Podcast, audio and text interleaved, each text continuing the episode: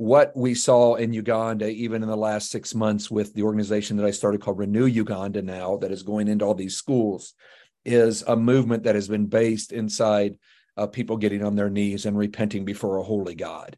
And um, and so uh, what I did initially, I, I, went there, I went back there in April and was working in these schools, uh, working on a two-year process to certify these thousands of schools um, working to train the trainers, working with the main administrators, the ones that are overseeing some of them overseeing hundreds of schools, and um, and and again, the focus initially is on their life and on their heart, and uh, and then and transformation that the blood of Christ brings, and then then it moves on to the teachers and the students and their families, and um, and as we were doing this, I, I got a burden in my heart that uh, we need something uh, I really felt like the Lord was tugging that we need something that brings all these organizations together around Christ and uh, all these Christian organizations, uh, educational organizations, and the government of Uganda.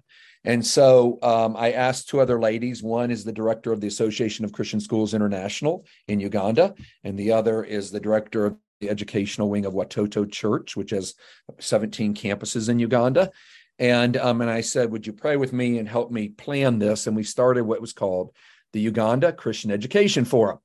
And so uh, in June of this year, we launched the first Uganda Christian Education Forum, and I had no idea if anybody would come. So uh, we prayed like crazy.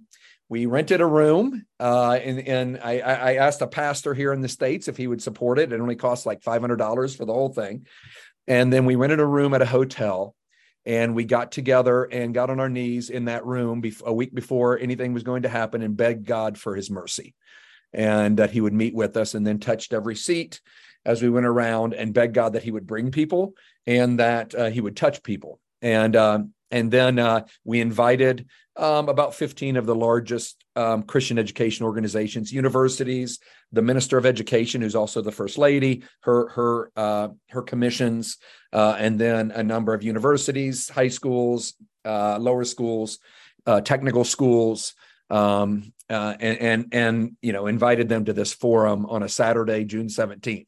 So I get up on the morning of June 17th. I don't know if anybody was praying that Saturday, but I hope so. And um, and I am nervous. I am literally, I, am sweating a bit. I'm, I'm sweating through my shirt a little bit. I'm like, is anybody going to come? And what is God going to do?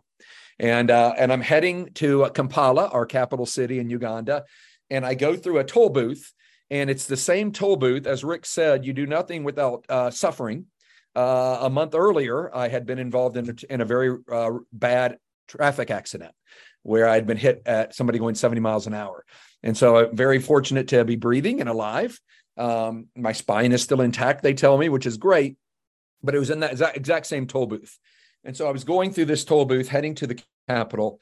And um, and I, I, I greeted the lady in the toll booth in Luganda, our language, our tribal language. And then she she responded back and she said, Where are you heading today? And I said, and again, I'm almost shaking because I know in 30 minutes I'm going to be at this hotel. And I said, I'm just going in the city to uh, to do my work. And that's all I said. And she looked at me with crystal eyes and said, May the Lord bless your labor in the city today. And uh, and it I don't I can't tell you the confidence it gave me that the Lord is going before me. Uh, and so uh, I head to the conference and uh, the forum, get everything ready, and in comes everybody. Every person responded. They came from all over Uganda, all the way up from northern Uganda on the border of South Sudan, the border of Kenya, the border of the Congo, Rwanda, Tanzania. They came from all over to this forum, a one of a kind event that was to, to unite uh, the Christian education world in Uganda. And so then I thought, oh boy, now, now they're here. You know, uh, okay, so uh, so thank you, those of you who are praying on June 17th. God answered your prayer. And uh, and so what we did is I asked one of the pastors from one of the churches and said, "Would you?" It, it didn't need to be a, a Mzungu. They call us white, the whites. Didn't need to be me leading this. I said, "Would you call us to repentance to start this?" So he got up and spoke. Just uh, the spirit of God was just was just evident, and and the whole room was moved into repentance And so before God, we are saying Uganda is because we are. We could say the same about America. America is because we are. We have the same corruption within us that that that is that we see in society. These people come through our schools and our churches that are leading uh, society and so we they everybody agreed with okay our country is because we are and so unless we second chronicles 714 right unless we who are called by his name humble ourselves and pray and seek his face and ask forgiveness then we have a chance for him to to uh, hear from heaven and do whatever he wants to do. And so we started there. We started with repentance. And then what god does and this is a beautiful thing after repentance he brings unity. Uh, and so when you're lying, when you're when you have Pentecostals and Baptists and and um, uh, conservatives and liberal, all these people coming together, and then breaking in front of the Lord. There's a unity around around Christ. And so with that unity, he then brings direction. And so out of that conference, things have just exploded, just really exploded. It went all the way, the conference influence and impact went all the way to the president. And so what has happened is this is the first of, of its kind. And, and so these organizations are now asking for um, the opportunity to network, to get together. Most of them have never gone beyond their school system to go out and see what other schools are doing. Well, now that's happening all the time. I spent my last few weeks there just sprinting from one school that here's what they do well, here's what they do well. And so you have this commonality.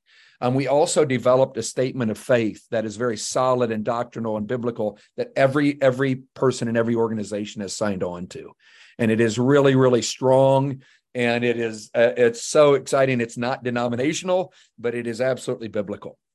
And and then there's a real passion to uh, to have um, uh, a database a professional database. So if i ever have any moments here working in the states i'm working on job descriptions. I'm working on on um, assessment forms hiring practices uh, mission vision statements statements of faith um, uh, classroom evaluation forms, all biblically based, that these 30,000 schools can access. And so they don't have to start from scratch. They can start from something professional. And I have people from around the states and around the world that I send these out to, and they help beat, beat them up and send them back. So if any of you are educators, please, please join that group. Um, I would love to have your input um, as far as best practices that these Ugandan schools can tap into and start. And then the biggest part of this has has led to the desire for the administrators initially themselves to be transformed. Now, Uganda is the youngest country in the world. It uh, uh it's it's has 47 million people in a country the size of Oregon, which has 4 million, and it will have 100 million by 2050 according to government statistics and be the 21st most populous country in the world. So it's uncontrolled population explosion. The average woman has about 7 children. And so, uh, what do you do with that? You you do two things. One, you you spread the gospel because the gospel brings order. The gospel has men staying with women as committed uh, husband and wife and raising children actually in a family rather than the men running as soon as the women get pregnant. Um, the gospel allows you to uh, to have to, to, look ahead to the future rather than just live day by day, um, and so it truly transforms the heart and the mind. Uh, and so that that is uh, you know something that that is um, the gospel is bringing, and then also you need education. And so the model that I'm using is really more classical, which is teaching people how to think and how to learn instead of just what to think and what to learn.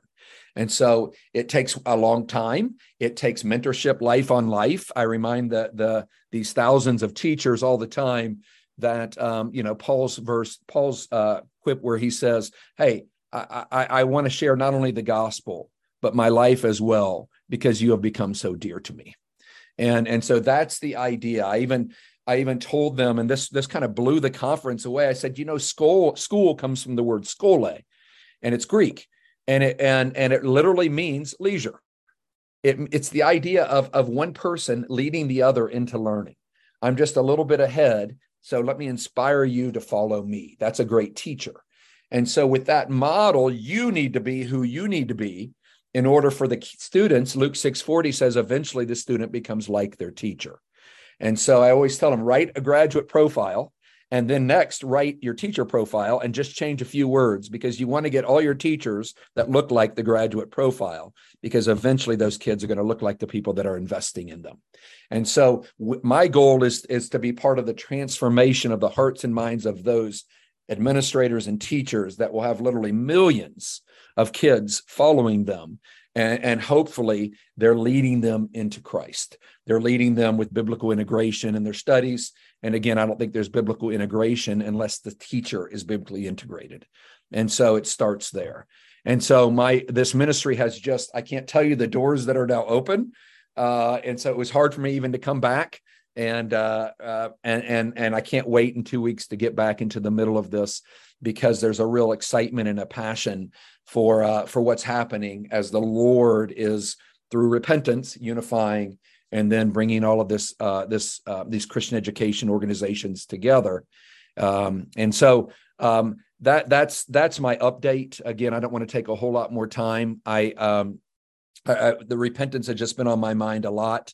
And in my devotions last week, I was even reading in Daniel 9. And if you haven't read that for a while, I encourage you to go back to it. But it's Daniel's prayer of repentance. It, it's it's I think verses three through sixteen, and it is it, it is exactly um, what it takes for God to move in a nation. Uh, and, and, so um, that's that's where I am. That's where we'll stay. We have another forum as soon as I get back on December second.